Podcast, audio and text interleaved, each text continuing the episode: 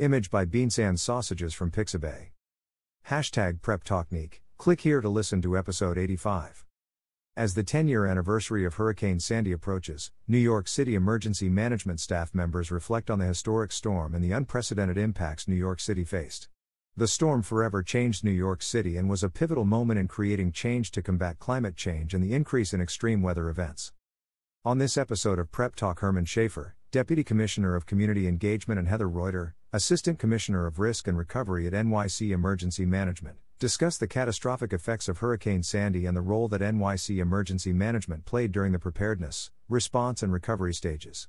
They also discuss lessons the city has learned, programs implemented since the destructive storm hit, and how they prepare for future storms.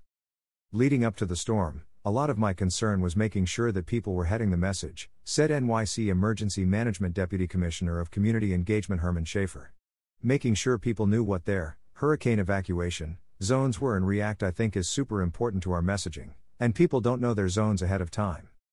You want to be cautious and use the best information possible, said NYC Emergency Management Assistant Commissioner of Risk and Reduction Heather Roiter. There is always going to be a big window of uncertainty when you have to make these big critical decisions to evacuate. You can listen to the latest episode on SoundCloud, Apple Podcasts, and Spreaker. Profile Herman Schaefer is the Deputy Commissioner for the Community Preparedness Bureau at the New York City Emergency Management.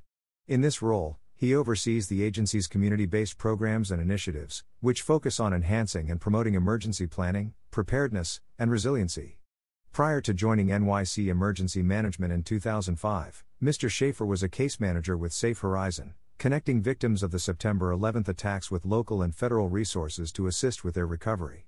He also served as a Peace Corps volunteer in Zambia where he helped rural communities develop clean water and hygiene education programs. Heather Roiter is the Assistant Commissioner of Risk Reduction and Recovery at NYC Emergency Management. Since joining in 2007, Roiter has led the development and execution of various plans and tools related to emergency management, evacuation, and risk reduction. This ongoing effort has given her technical expertise in assessing NYC's risks from hazards and leading the city's coordination for over $250 million in FEMA hazard mitigation grants. Her other initiatives include the Interim Flood Protection Measures Program to deploy temporary flood protection at more than 55 sites and launching the country's first web based hazard mitigation plan for a local jurisdiction in 2019. She holds a BS in Demography from the University of Wisconsin Madison and a MS in Urban Planning from Columbia University.